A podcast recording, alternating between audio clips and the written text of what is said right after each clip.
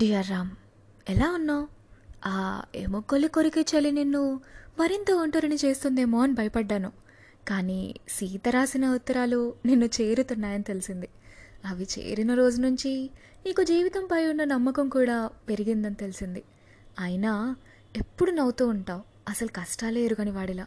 కానీ సీత ఉత్తరం వల్ల అర్థమైంది. నీ అస్సలైన నవ్వు ఎంత అందంగా ఉంటుందో. రామ్ నువ్వు చాలా సింపుల్ మనిషివి. నిన్ను పట్టించుకునే ఒక తోడు కోసమే నీ ఆరటం అంతా. ఈరోజు నీకు ఆ తోడు ఒక ఉత్తరం రూపంలో పలకరించింది. అది కూడా నీ భార్య అంటూ వచ్చింది. అది ఎంతవరకు నిజమని నన్నైతే అడగద్దు. అది సీత చెప్తేనే బాగుంటుంది మీ ఇద్దరూ త్వరలో కలుస్తారని నమ్ముతూ కలవాలని ఆశిస్తూ సెలవు తీసుకుంటున్నా. ఇట్లు నీ సీతనైతే కాదులండి. ఇది రాసింది మన సృజన అండ్ మీరు కూడా రామ్కి ఒక మంచి లెటర్ రాయాలి అనుకుంటే Pavani podcast at the rate Gmail dot కామ్కి mail చేయండి.